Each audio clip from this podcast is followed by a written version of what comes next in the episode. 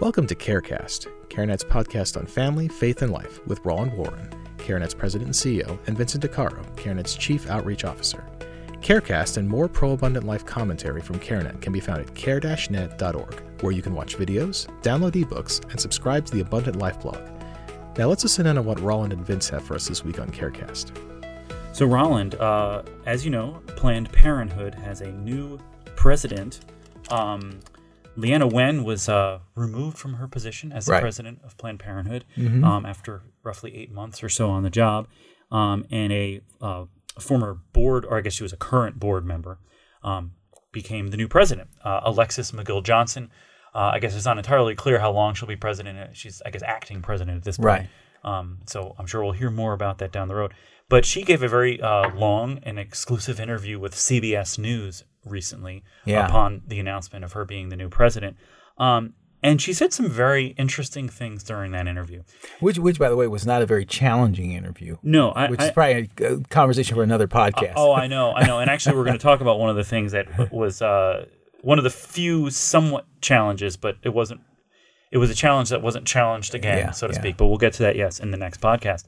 Um, but yeah, uh, the the very first thing that she said that sort of struck us as being um, problematic is one word for it. Um, was the re- the reason she gave for why she became motivated to become involved with Planned Parenthood? Right. Because she said initially she was really more of a person who was invo- uh, in, interested in racial justice type issues. She wasn't really a Right. reproductive rights person.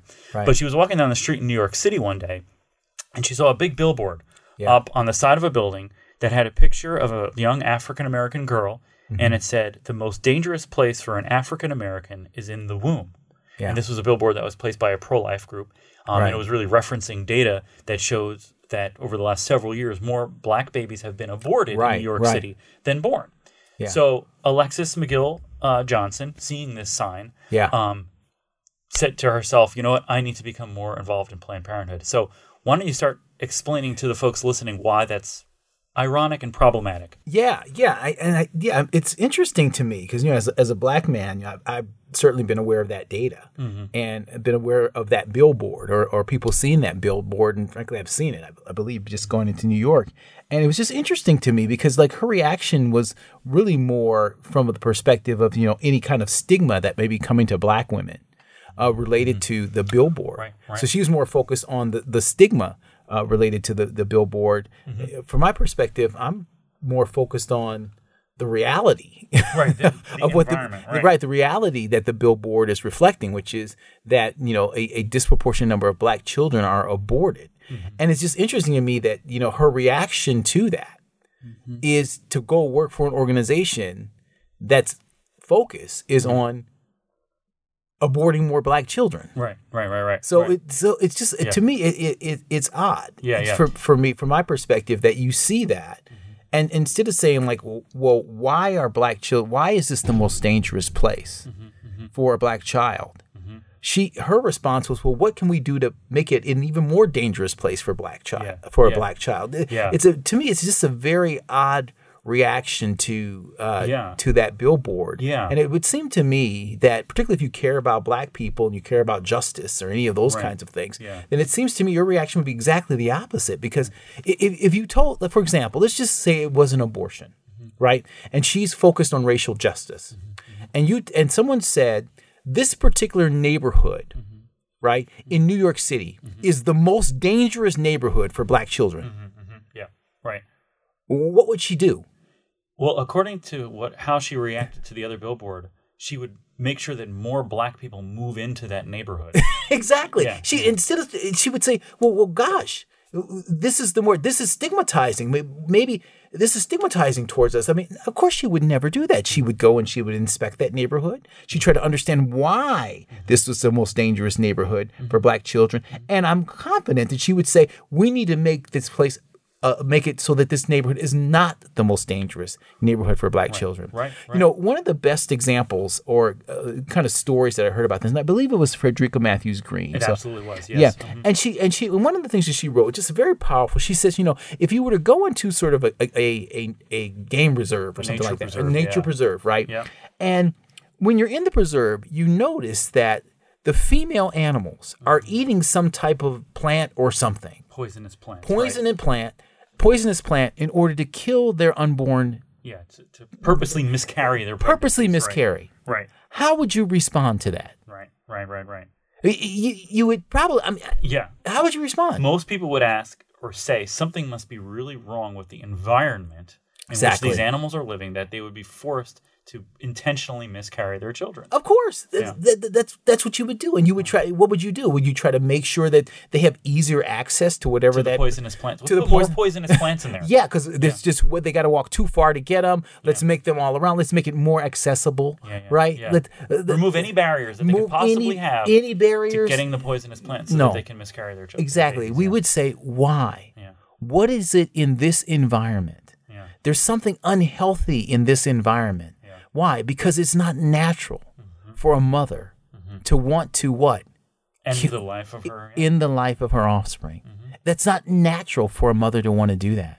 And so she didn't ask that, going back to the Planned Parenthood uh, situation, it seems to me that if we would have that response to animals, Mm-hmm. and I, I think my black folks said that we are a higher human being than, than that, Right. a higher living being rather than that. Right. that you know what I'm saying? So if we would respond that way to animals, my gosh, why wouldn't you see a billboard like that and respond the mm-hmm. exact same way in, in that regard? And so that mm-hmm. to me is very troubling mm-hmm. and it really kind of shows you how deceptive the abortion issue can be and how people can lose their perspective because in any other environment in any other situation like i said with a neighborhood or or or uh, you know the animals or something you'd respond exactly the opposite to that and frankly i believe that whether you're pro-life or pro-choice you would respond that way regardless Mm-hmm. Right, if, if you right, right. got that data but in this particular case uh, she doesn't she she doubles down on that and tries to create an environment that makes it an even more dangerous place Right. for black children which right. is odd Right. Yeah. And so it again, you know, begs that that universal question that Yeah. we are always asking ourselves is,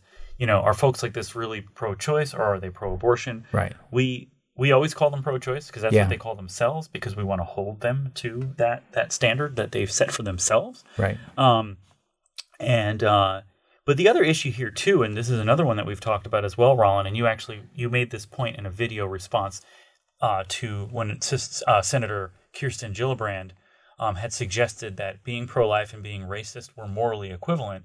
Uh, you had made this point about disparate or disparate impact. I think Right. we've had a debate in our office as to. you say tomato I say tomato, yeah. So There you go. Disparate Yeah. or disparate? Think Either one is fine, I guess. That's Uh, right. right. so- as long as you feed me. I, I know, right? Exactly. So the disparate impact, and Yeah. so again, the irony of an African American woman, um, essentially siding with a perspective that's going to result in there being fewer black children born. Yeah. You know, if you really think about it, isn't that what racists want? They want there to be fewer black children. Of course.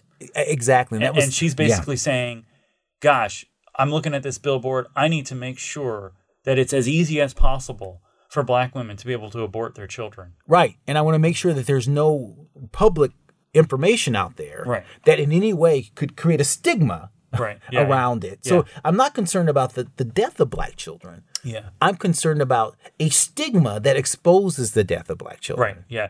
Yeah. Because she essentially Yeah. her comment was, you know, it, it shows just how how people will go to any lengths to cr- to criminalize women, um, Right. eh, for for doing this. Um, yeah. Again, so it's like to, focused on the wrong thing. Focus right? on the wrong thing, particularly if you're a person who is is in is in a ju- is a justice perspective. Mm-hmm. Because really, the whole notion about someone who is kind of focused on racial justice or any other justice perspective is really that what you're trying to do is you're trying to protect the vulnerable. That, that's the whole notion around justice, right? You want mercy, and you also want to make sure that people who are unjustly accused or given their day in court. I mean, that's what you really want. You, I mean, your whole focus is on making sure that the powerful Right. don't use their power disproportionately against the vulnerable. And and clearly, from Yeah. an abortion perspective, that's exactly what happens in terms of a worldview. Uh, the most vulnerable among us are those who are in the womb. So Yeah, absolutely. Yeah. So, um, you know, uh, we'll continue to sort of keep an eye on what uh, Planned Parenthood does around uh, who their president is going to be in the long term.